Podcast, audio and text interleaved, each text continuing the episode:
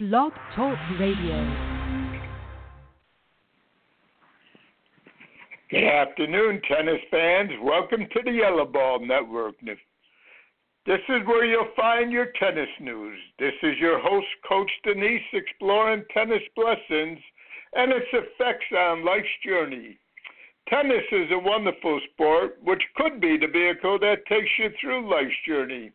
And our mentors, well, they might provide that roadmap for your journey.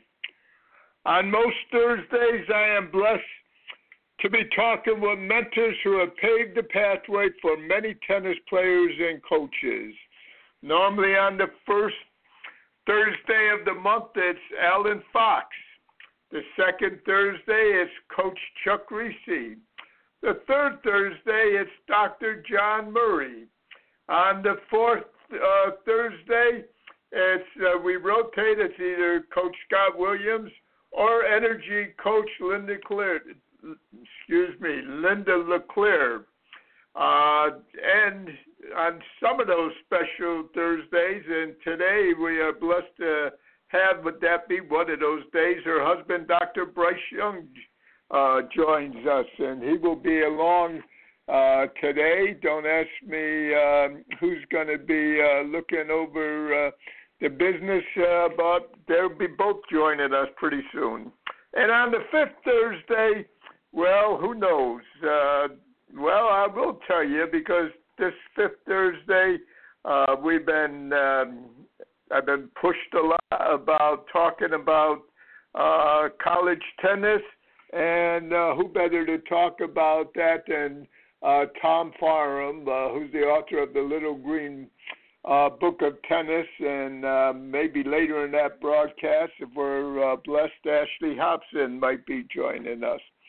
But on those occasional Fifth Thursdays, you never know who we're going to be. On the last three and a half years, we've been blessed to have coaches like, uh, well, like Nick Saviano and Coach Scott Enge, who went from the high school ranks to the college ranks, like many other college coaches, um, who I consider the best technician in uh, tennis, uh, Ashley Hobson, who's former Davis uh, Cup coach and we've been blessed to have college coaches and high school coaches, uh, USTA officials.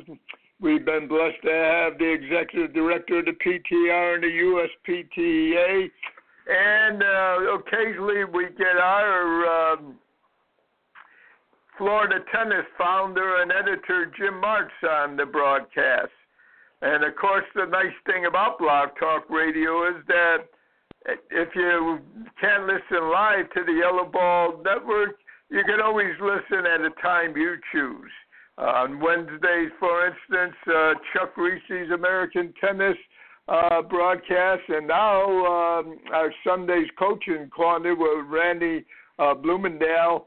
Um, I seldom uh, ever listen to them live, although I did listen uh, this uh, uh, yesterday to uh, Coach Kriese live. But again, like I said, that's the nice thing about Blog Talk Radio is you tune in when it's convenient for you. I would like to thank the Yellow Ball CEO J.P. Weber for hosting our network. And if you're not following We Coach Tennis on Facebook, you're missing out on some useful information. I would strongly suggest it because I do believe Dr. King when he said our lives begin to end the day we become silent about things that matter. Each Thursday, I will add my personal views on North American tennis. And naturally, you will hear my biased views that the tennis journey should be going through our high schools and colleges. Who knows? Together we may wake up that sleeping giant called high school tennis. Besides our weekly conversation, the Almighty willing, you will also be able to continue reading my articles in Florida Tennis Magazine.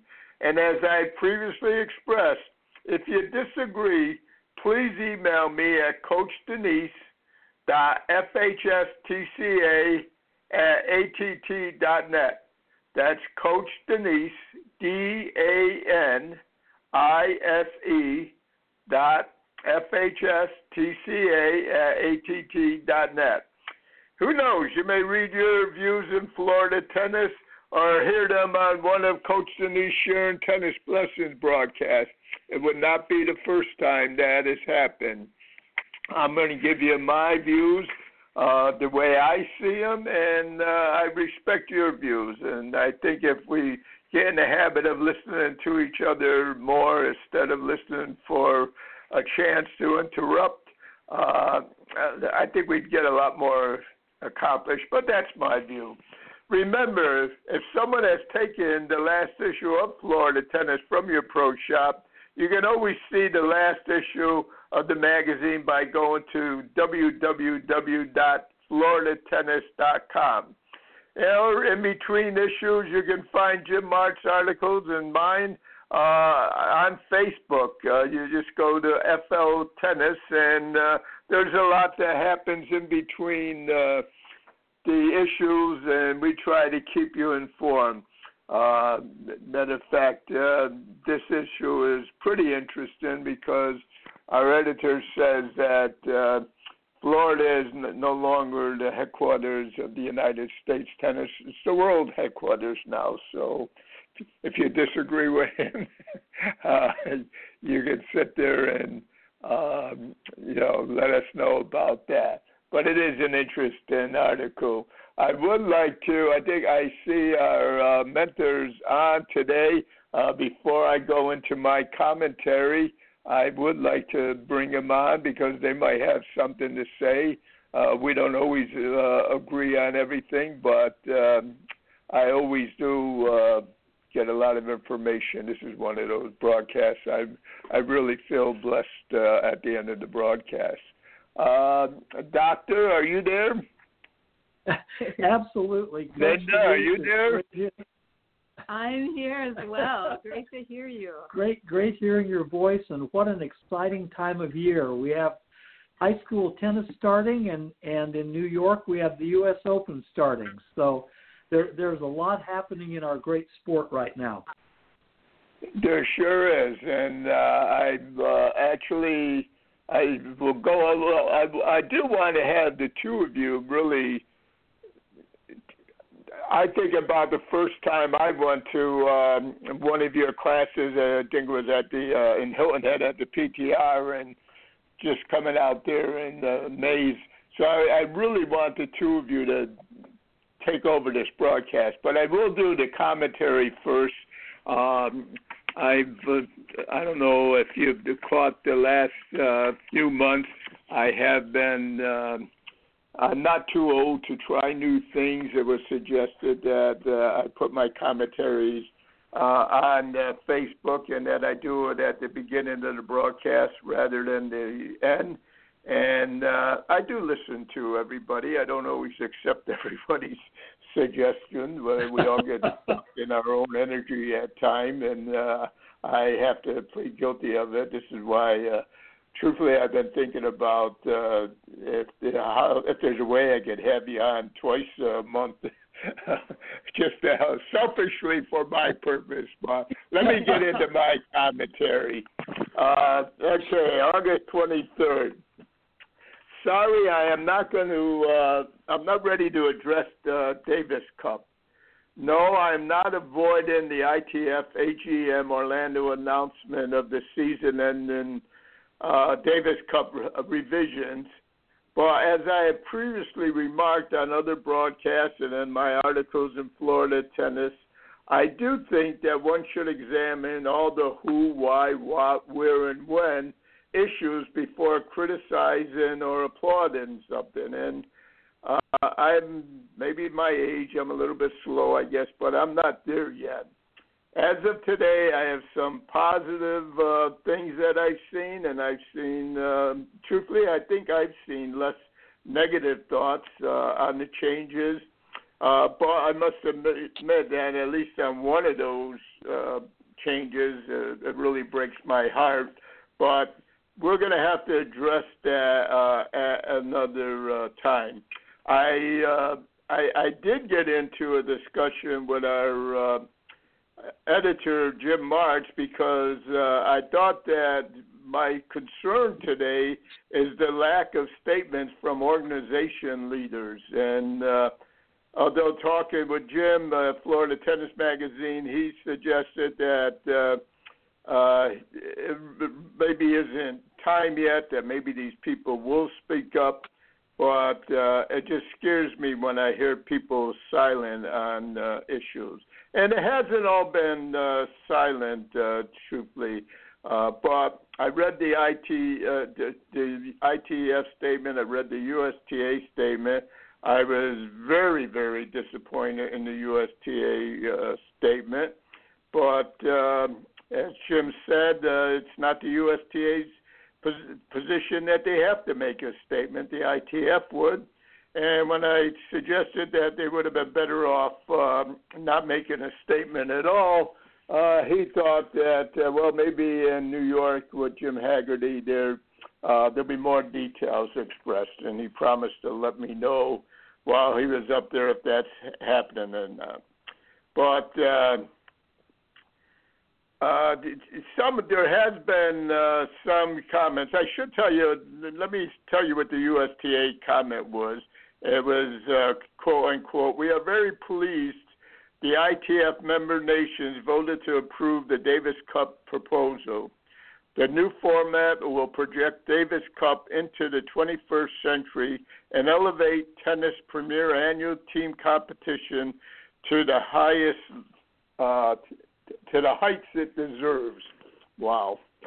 Uh, that was their statement. Those of you that uh, listen to the Yellow Ball Network's other uh, shows like uh, Coaching Corner or American tennis, uh, uh, you have uh, heard Randy Blumenthal and Chuck Kriese uh, arguing that this will no longer be considered Davis Cup. Of course, the nice thing about Blog Talk Radio, as I said earlier, is if you did miss the shows, you can always go on anytime uh, uh, to the Yellow Ball Network and catch the broadcast. I did talk earlier this week to Inspiration Academy tennis director Ashley Hobson, who, my own biased views, I consider him probably the best technician uh, in the business. Uh, he was both a Davis and Federation Cup coach, uh, and besides uh, being the Hong Kong China national coach, uh, his teaching included 30 years of ATP, WTA, and ITF coaching in over 60 countries. And he agreed with my previous remarks that it, you know maybe we should hear more.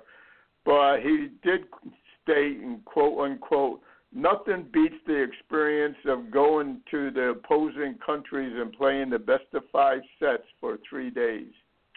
I'm not going to list. Uh, I will put these on the uh, Facebook. I'm not going to list them all, but uh, besides the ITF outline uh, Davis Cup, there's other organizations like Bob Larson, uh, Rick Back, and other people that have made statements about that. Uh, um, on both sides, I think there was some interesting statements. I was surprised. That shouldn't be, I guess. I, I'm really too old to get surprised by anything, but every now and then I still do. Federer believed that the ITF vote taken in Florida to reduce the event to a one week shootout from November 2019 was far from transparent. Quote unquote, I don't know how the vote worked, to be honest, he said, but clearly the ITF never historically involved the players uh, Davis Cup captain uh, Lleyton Hewitt to the ATP was uh, much more uh, vocal about his thing. He really blasted the decision to reduce Davis Cup down to a one-week finish-in sprint. Uh, he's quoted as saying, "I'm obviously totally against the changes to Davis Cup, and pretty frustrated by what occurred uh, and the lack of information available." Uh, the, competition he suggested is not Davis Cup no longer. You can't call this the Davis Cup. You can ask anyone over the past 50 years who played Davis Cup, and they will tell you this proposal is not what it's about, nor what it should be about. Uh, so those are some of the uh, statements that you heard. He just says that you know playing home uh, at home or even away in front of a passionate partisan group was something that what Davis Cup was about, and uh, you know shouldn't be uh, changed. So I'm not going to go into all those. I will uh, post them. Uh, but because I need to hear more facts and hopefully learn more rather than uh, presenting my views, I'm going to shamefully talk for about one minute about a couple of stories in this issue of Florida Tennis Magazine. Uh, the third part of uh, my article, uh, Changes uh, Necessary, uh, is there. This, uh, I hope, will be the end of that three piece article, uh, but who knows? Uh, Jim Martz, as I said before, has a very uh, uh, interesting article uh, about why uh, Florida uh, is the world capital for uh, tennis, and uh, he uh, makes some strong arguments there. I'm sure uh, some of you that are in other countries, or some of you in the listening uh, in other uh, those states around the country. Uh, I suspect, especially on uh, the West Coast in California, you're going to disagree with that. Uh, but like Jim has always told me, when you're giving your opinions, uh, be prepared to defend them later on. And uh, I suspect he'll be prepared uh, to uh, defend them. Ed Kraft uh, has a very uh, nice article in there too, which uh, I thought was uh, very good. He uh, it, it's not about uh, one-on-one uh, tennis or about the college camps uh, he runs around the country, but it's a, an article about the Kessler uh, tennis family and uh, the father of the two, uh, uh, the boy and girl playing at the University of Florida. He coached uh, their father years ago, and uh, he asked some very interesting uh, questions there. So um, I just uh, encourage you uh, to read Florida tennis. Uh, I think uh, I enjoy it because uh, I I I must admit I, I've always uh, like I expressed in one of my commentaries uh, a few a couple months ago uh, I was like Justice White, who always read the sport page first because I wanted to get to all the positive uh, articles before I uh, tackled the world problems uh, with the rest of the paper. Uh, unfortunately, uh, reading the sports section uh, isn't always that way no more. Uh, like I stated, uh, couple months ago, I think uh, Justice White would be feel like I do sometimes, and I'm hoping that my grandkids can uh, read the sports section uh, the way I used to. So that's my commentary. If you disagree with it, I will um, post a longer view of that uh, probably Saturday. Uh, you have to forgive me; I'm a little slow with that, but. Um, I, I really like to, selfishly because I need it. Uh, we all need to, you know, our energy fluctuates so much.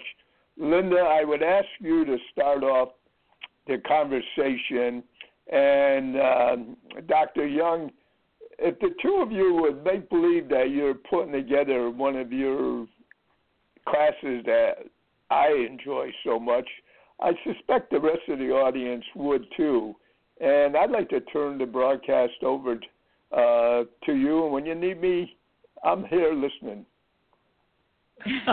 well, we, you can't have a better interviewer than that. So uh, I I know both Linda and I um, are working with athletes at a lot of levels. So any of your listeners who who have anyone from children who we work with all the way through college tennis and the pro level, uh, will benefit by what we've prepared today. And uh, I think the the best topic, and and then I'm going to let Linda begin to introduce it, is how do you stay in the present?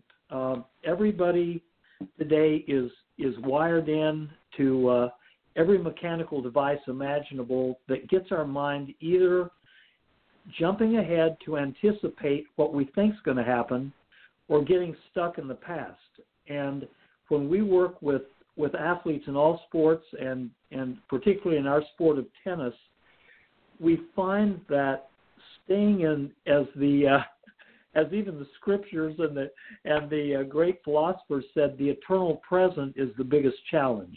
And so, when you talk about being in the moment, this is something that both Linda and I are working with our athletes on. And uh, Coach, I'm going to uh, put this in at the beginning because we always run out of time. But should uh, should your listeners want more information from us, simply go to yourmentalcoach.com and they can contact us for additional information or if they have uh, specific uh, individual questions for their for their young people or for their athletes, we can work with them uh, when we run out of time on the on the broadcast today. But uh, being in the moment is what we're working on at this point. Yeah, and I love that you've opened this program up because my idea and my vision of how this was going to work today was very organic. And I couldn't come up with like any um, particular topic, and yet a ton of topics at the same time. And this first one about being in the moment is one that not only comes up with our clients, but also with ourselves in our own lives and how you know how important it is to be in the moment. And what exactly does that mean to be in the moment? And that's that's the question. A lot of times people don't even understand, you know, what that means. And from my understanding and my um, experience is that being in the moment is just that it's being in the moment. It's just totally um, present to whatever you're doing. And that could be something as simple as um, walking up the stairs and being in your body aware of what your body's doing and actually being in that moment of walking up the stairs instead of your mind off somewhere else and maybe rushing um, to other things that you need to do already. And how does that uh, apply to tennis players and into competition? Well, I guess it's it's pretty obvious. If you're not in the moment, if you are thinking about something else other than playing the ball, then you are not you are not going to see the ball as clearly as you need to to be hitting it with consistency and with power and with accuracy because part of your system, your mental energy, is off somewhere else thinking about something.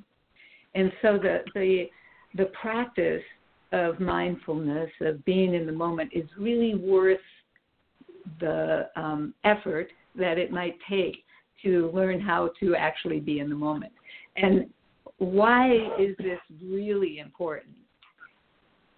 That goes back to our earlier talks, John, when we talked about the subconscious mind and how our subconscious mind is that part of our mind that records everything that's happening to us. And probably a 90% of that is recording limiting beliefs that we have. And this is where, if we're not in the moment, that the default is our subconscious beliefs take over. And so anything that we have, any limiting belief we have, can be activated.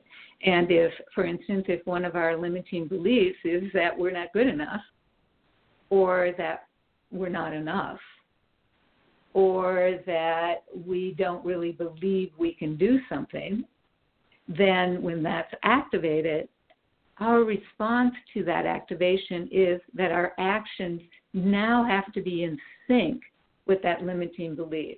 In other words, if we're not good enough to beat a certain opponent, for instance, then we will sabotage ourselves. And we do this in other ways in our lives by not being in the moment, that's when people have accidents. Uh, that's when people miss important things that are happening in their lives.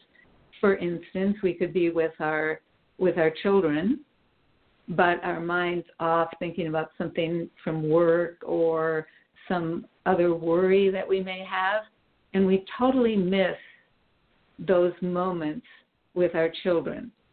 And there's like a, a double whammy to that because the children pick up on that and know that the parent that they're with is not really with them. And that has a negative effect on them that they then develop a belief in their subconscious that comes out in um, moments of stress or in moments when they want to achieve something that is not in sync with the limiting belief. So there's all sorts of obvious and, and important reasons why being in the moment is, is so important. But another one, and you know I talked about um, living from love or living from fear, playing from love or playing from fear. And when we are in the moment, rarely is there any fear in the moment if there is fear, it is going to be from a real danger that is on the outside of us, not from a danger that we create within ourselves. So, having said that, being in the moment is coming from love almost 100% of the time. We, um, this morning I was working with a client and she had fallen into the trap of of uh, jumping ahead, of thinking about the future and the what ifs, and and had it led kind of spiraled into uh, not an anxiety attack, but a real strong case of being nervous before going into this next tournament that she was going into. And so we we just started talking about it and breaking it apart and and what was she thinking and um, was she really in the moment? And just in our bringing it to her attention it was it became obvious to her that she hadn't been in the moment. And then we did a process to bring her back to the moment where she could feel um, her own essence rather than creating pressure on herself because of all the things that she was doing that were creating more and more fear within her system. Um, and I'm kind of like, there's something I want to do today with with you and with the audience that we haven't had a chance to do in the past on our on our um, shows together, and that's to do a little bit of a process. And if you're open to that and okay with that, it'll take about um, three minutes. And okay. what is called, um, are you open to that? I definitely am. Yes, yes, I, am definitely right. open to it. All right. There's um, a lot of talk about the the um, power of the heart, and that the you know there's been like these in I think it was around 2004, there were 40,000 neurons discovered within the heart, and these neurons are um, are very powerful and help. And the they're actually um, similar to the the neurons in our brain that are connected to memory. Uh, the when our heart and our brain are in harmony, when there's coherence between our heart and our brain, we are um, we're actually influencing over 90% of our system. So, so we are, are really in sync. And I always talk about being in sync body, mind, heart, and spirit. And this technique, which only takes three minutes, is really great for synchronizing your heart and brain. And that's a, that's the experience that I want you and and and our audience to have today. Is it's a very simple thing to do, but has a lot of, of wonderful effects. So um, without you know, explaining more because we really don't have a lot of time to explain that. I'm asking asking you to just trust me and if you're willing to do the process with us right now if you're listening it would, that I think that would just be great. So all you have to do first of all is just sit back, be comfortable. And I want you to focus your attention in your heart area. Now, you may want to put your hand over your heart because oftentimes that'll help us focus there. But your it's your focus is now going to be in your heart area. And I want you to slow your breathing down. Breathe pretty normally, but a little bit slower than you normally would. And start your breathing now, slowly. And while you're doing this breathing, I want you to imagine that the that that it's your heart that is doing the breathing in and out. Even though your stomach is still rising and falling, it's your heart that's breathing in and out at a slower, slower pace. And while you're breathing, I want you to imagine something that uplifts you, some kind of image of caring, of appreciation, maybe, of compassion. It may be the smile on your child's face. It may be a, the love from a pet. Any feeling that is uplifting, imagine that as you're breathing in and out, focusing on your heart. And if you're having trouble imagining anything, just repeat silently to yourself the, the words compassion, appreciation, gratitude. caring, love.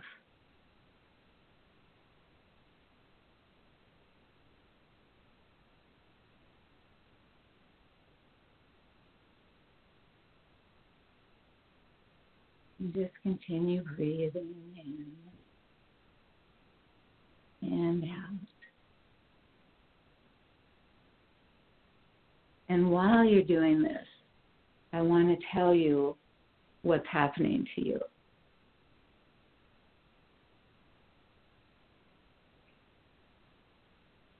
Your nervous system is syncing up, influencing over 90% of your system.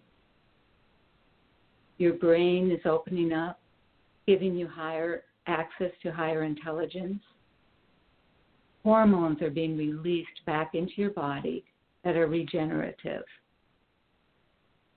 like oxytocin, more DHEA. And as you su- sustain this feeling of these uplifting, regenerative feelings, it's opening up a door for you to more of these qualities to show up in your life making it easier for you to feel more love, more care, more appreciation. And it's also putting yourself in a position to receive more of the intuitive intelligence, the higher wisdom that comes from your heart, from your higher self. And all of this is happening because you, because you are practicing this simple technique. Okay. How are you feeling, Bryce? I'm feeling awesome. Uh, what what Linda's teaching so effectively, uh, Coach Danise, is scientifically supported by the HeartMath Institute, and uh, there there are scientists there who've been working with the heart. They're the ones who who discovered these thousands of neurons and neurites we didn't even know we had in the heart.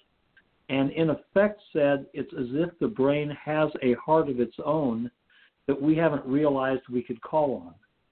But I, I think all of us uh, who are coaches and athletes have watched a basketball player make a great play or come you know come from behind in a game and shoot a basket he had to have and and be pounding his heart as he goes up and down the court. Well, that's not quite what we're talking about, but it is interesting that people relate to their heart quite often when something important is going on in their lives.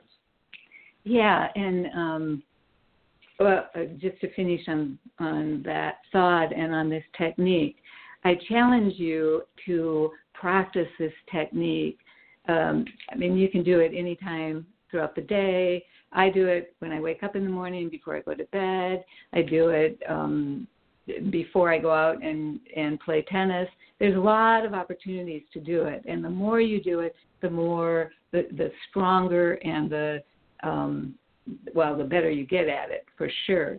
But you will start feeling a difference in your life. You'll notice that what you're focusing on is different than what you had been focusing on perhaps before you started doing this technique. Because, I mean, well, to me, it just having um, more focus on on what we really want to create in our lives is an important part of what we do and of what we're teaching other people to do. And so when I ask you to to practice this and see the difference in how you're feeling, how that love that you're feeling, that appreciation, that gratitude, the joy, all those higher level qualities that are so powerful and so regenerative to not only our bodies but to the people around us and the people that that um, we interact with as we go through our days. It um, I um, well, okay, so that's that's enough on that. But going to something that Bryce started to jump into too is along with this is something called mirror neurons that we've um, now I've been teaching visualization since back in the 1970s, and uh, and I know so many of our athletes are using it, and and we teach it with the athletes working with us. But um, understanding it scientifically, I think always gives it a little bit more um, power. I mean, people are are more apt to do something if it's scientifically um, proven. And what science has come come up with now is the understanding of what mirror neurons are. And mirror neurons are neurons that fire both when we have an experience and when we witness someone else having an experience, which is why this is such an exciting time to be bringing this up with the U.S. Open coming up and all the hours we're going to be watching uh, tennis. The um, the mirror ne- neuron doesn't know the difference between us having the experience and us witnessing an experience. Okay. Now, when we're in this heart brain coherence, plus when we add the knowledge of the mirror neurons and what they can do, and we tune into um, an event, into into a tennis match, and we observe the the player from that place of of um, heart brain harmony and coherence, we are actually um, accessing this field of information and taking it on as if we're doing the activity ourselves. And that's what visualization is. That's why we that's why athletes do visualization because they know that they are training their bodies through the use of imagining themselves doing something. And that goes one more step is like, how do we walk through our days? How do we see ourselves? What is our image of who we are? Do we see ourselves as healthy and strong and vibrant? Uh, or do we see ourselves as weak and ineffectual uh, worthless. I mean, there's all sorts of things that we could be imagining, either positively or negatively. Well, what these mirror neurons do is when we are imagining ourselves doing something, or if we were imagining ourselves as healthy and vital and um, energetic, those mirror neurons take that information and translate it to chemicals in the body that get sent out to our bodies to reinforce that image of ourselves. So we're actually regenerating our bodies, our energy through these images, which to me is so exciting.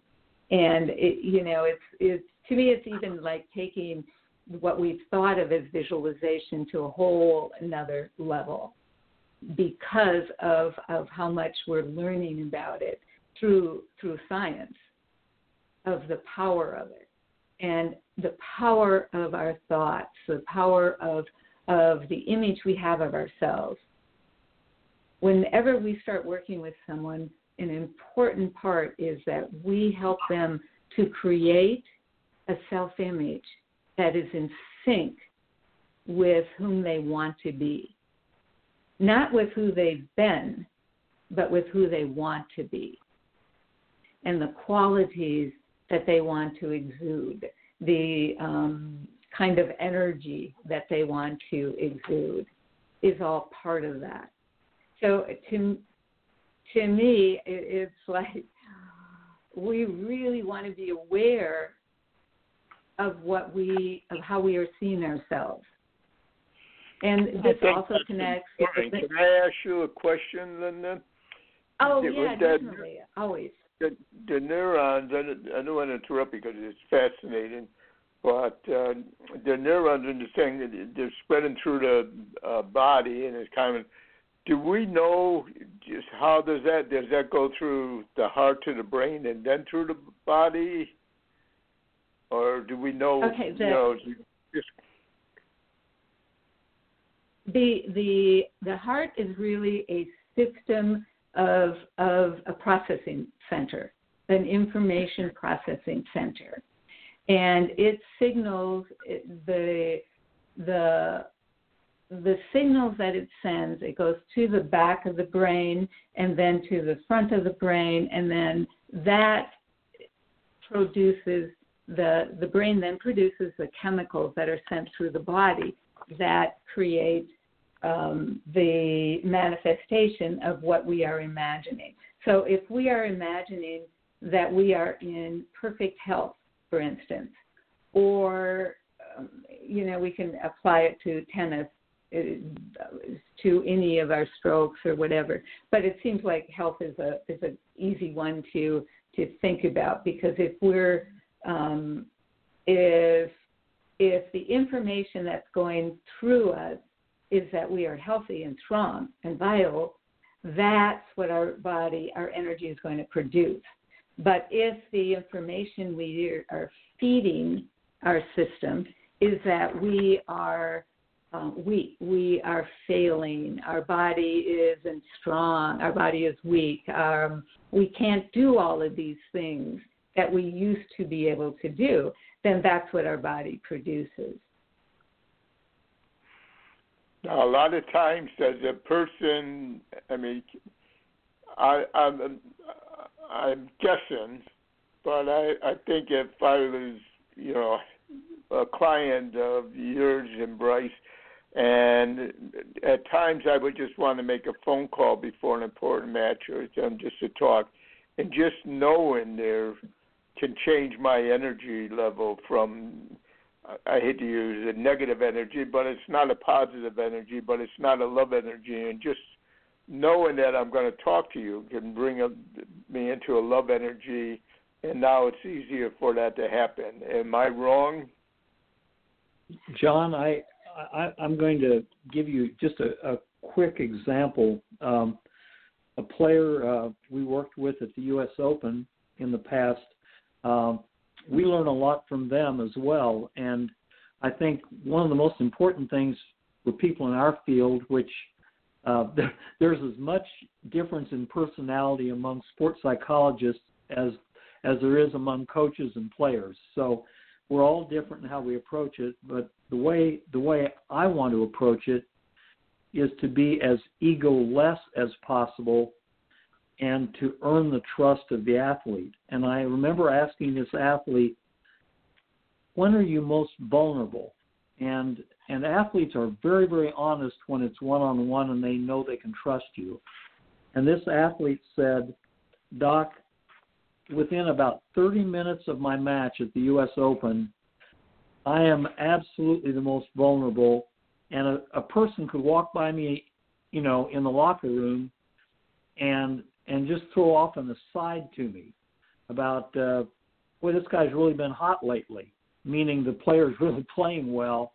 And he said, I could feel myself totally lose all my intention for the match and absolutely throw away all my preparation right there.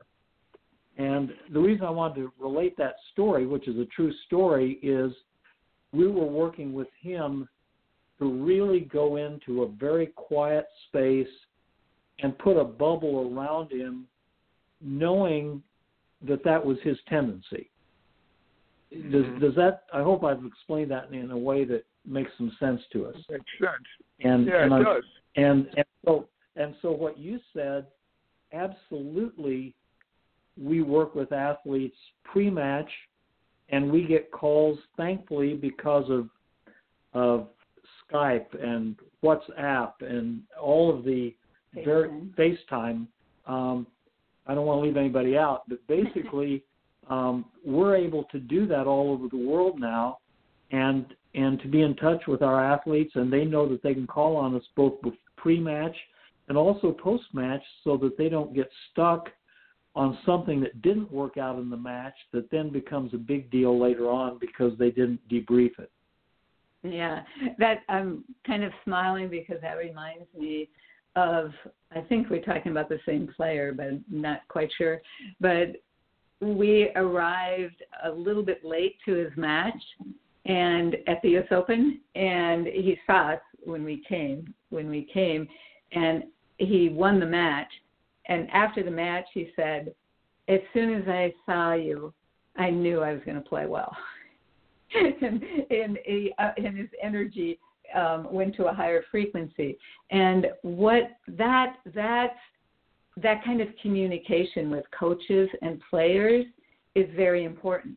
It's a very important part of what coaches, what power coaches have with players, because if they have that that um, communication between them, where the player picks up on the coach's belief in them and their coaches caring about them and their coaches enjoying um, watching them play, all those higher level qualities, that automatically lifts the player's frequency. And so it's um, and it's a perfectly legal thing for a coach to do. There's, um, there's no way it can be avoided, actually. So, uh, but sometimes you know coaches aren't aware of of that aspect of themselves that they are communicating to their players. Um, there, there's a couple things I want to add to all of this, and there are two things that are coming up a lot that I want to mention. That and these two things lower our frequency and put us more in fear energy rather than in love energy, and changes our focus, changes um, how we feel out in the world. And the first one is is judging. We when a player or any of us go into judging someone, we lower our frequency. Judging is one of those energies that that lowers our frequency. It doesn't raise our frequency. And if we were and if we're honest and we tune into our energy when we are judging someone, we will notice that it's not very uplifting to ourselves. it's obviously not to somebody else either, but but but speaking about ourselves and our own energy, it's something that hurts us. And the there's kind of Linda, another. I think you have to go into Linda. I think you need to go Mhm. into a little bit more detail there because I think coaches were probably most guilty, and I think there's a fine line because we're always making judgments on things. You know, do I do I make uh, am I going to make this change in technique um, now? Is this person going to be able to handle this, or how long have they been playing that way? Is it worth the time that they're going to miss in competition to do that? So by nature, we're creatures of judge making judgments if we're going to do it, and I think we're always well, at least I am always question: Am I doing the right thing? Am I making the right decision or not? So Okay. There, I yeah, always struggled with that judging. I always told my students, I want you to go out so you don't need me. But I was reminded a few times, coaches, you know, I see you hiding there. I want to see you. I know you. You know, and, you know, you know, coaches learn from their students often. Uh, yeah, yeah. Well, okay, coach, what there's a difference between judging and observing. Okay. Judging has a um, an element of um,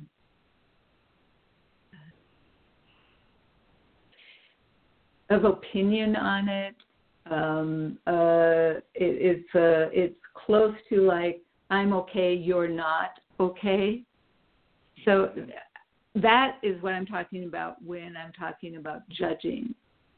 And when our players judge themselves, it's a negative judgment, as in, I'm not good enough, or I'm, you know, I'm not enough, that kind of thing. They're judging, um, putting an opinion on who they are that is judgmental. Not it doesn't mean that we don't observe things and it doesn't mean that we don't have preferences and like some things and not like some things. It's that judgment that we that we put on it that lowers our frequency. It doesn't mean that um, that you may never go out and judge but once you become aware of of it and it's more of a an energy you feel the difference in your energy and so when you feel like your energy isn't getting uplifted with what you are doing, you know it's something that maybe isn't a good, you know, isn't something that you want to continue doing. And observing without a judgment is very helpful. When I'm working with someone, they're telling me, I mean, their deepest secrets, really and they're telling me some of the most awful things they've done or the most awful things they've thought or the stupidest thing they might have done or whatever. And i i am going to help them but i'm not going to judge them. And that that the fact that i'm not judging them feels um, it helps them to feel safe and they're going to be more open with me because I'm not judging them because judgment blocks our energy. And I want them to their energy to be flowing freely. So I I don't think it's any of my business to judge anyone anyway.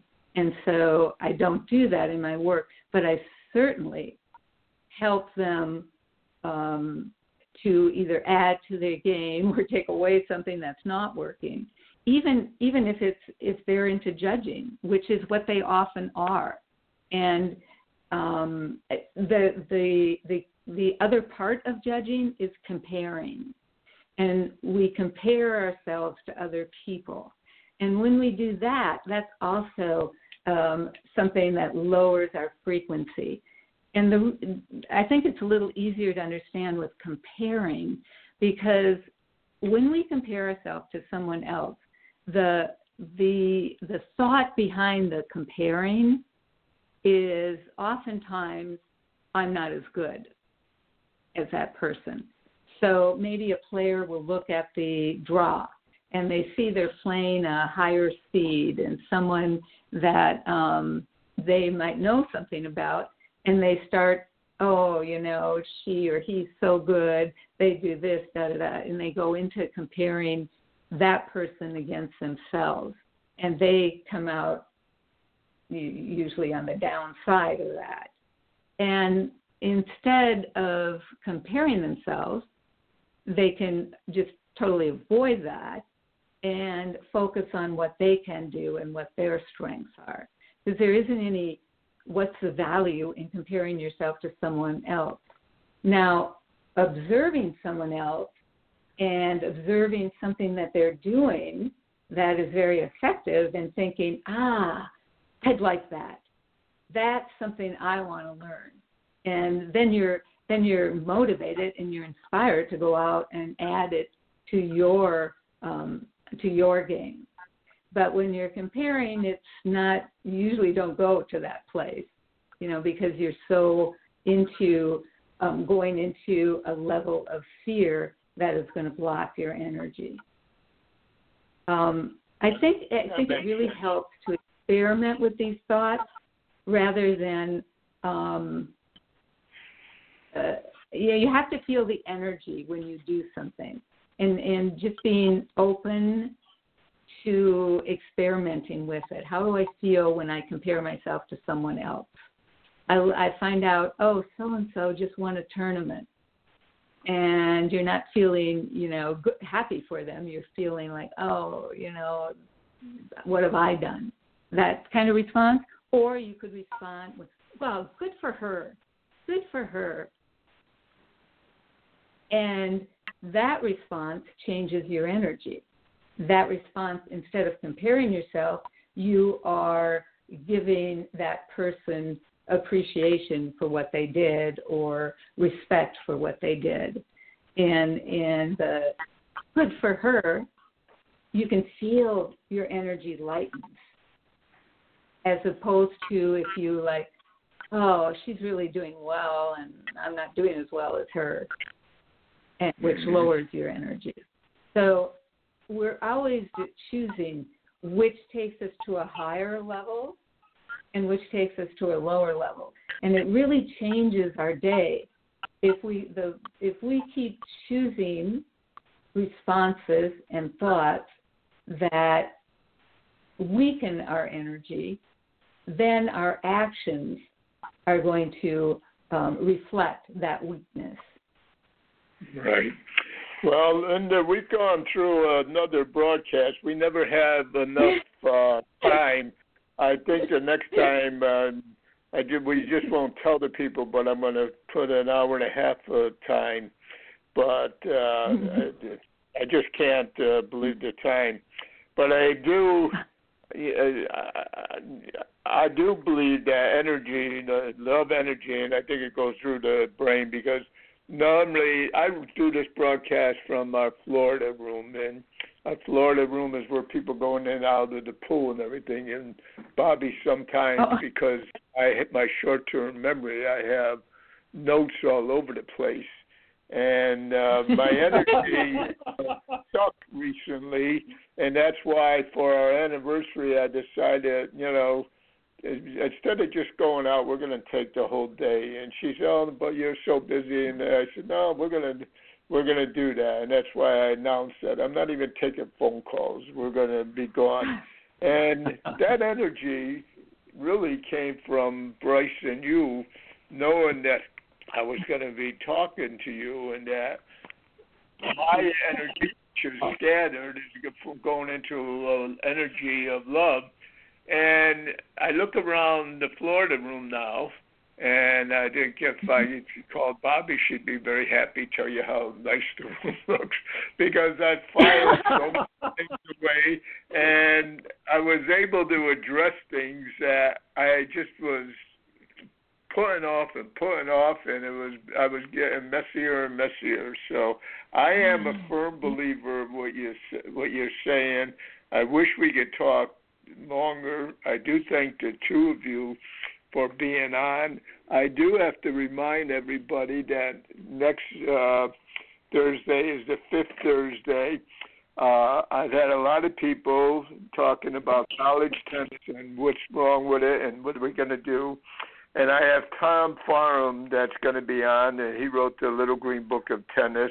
Uh, besides being the ITA Hall of Fame, he's he's coached at all three levels. He's been an administrator. He probably knows more.